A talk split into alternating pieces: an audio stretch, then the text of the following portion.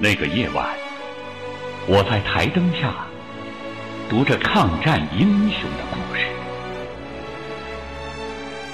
我为那些英雄的事迹而感动着，而震撼着。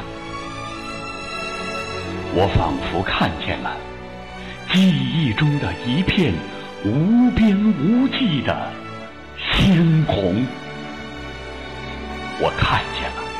那些倒下的战友，血染的军装、泥土、山岗，以及无名的野花和弥漫着硝烟的晚霞。我还看见了另外一个人，他来自地图上方的那个国家。来自红河谷的故乡，他的名字叫诺尔曼·白求恩。他离别的是那样的匆忙，就像故乡枝头的一片红枫叶，它飘落在中国的土地上。那个夜晚，我更看见了一种精神，一种让侵略者胆寒的精神，看见了一面旗帜，一面被战火撕裂的红旗，依然牢牢握在他们的手中，他们正冒着敌人的炮火前进。那个夜晚。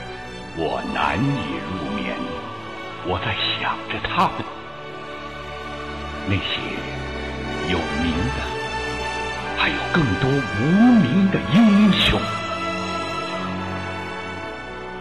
他们之中，有的已经跨过了万水千山，却最终没能淌过死亡的河流。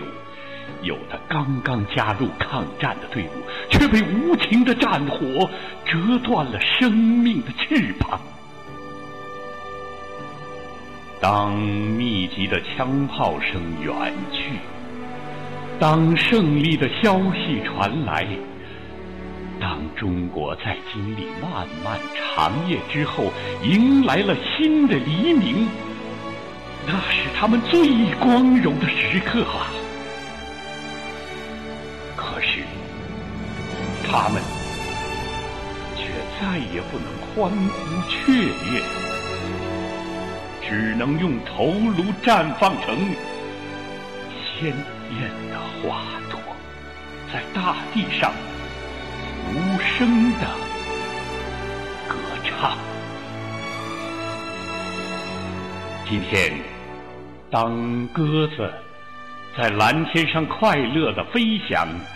当幸福的歌声像风一样的在春天的指尖流淌，我们在四月的阳光里站在高高的纪念碑下，默默的想象着他们模糊的背影、青春的面孔，想象着他们的眼睛在关闭之前的那一瞬格外明亮。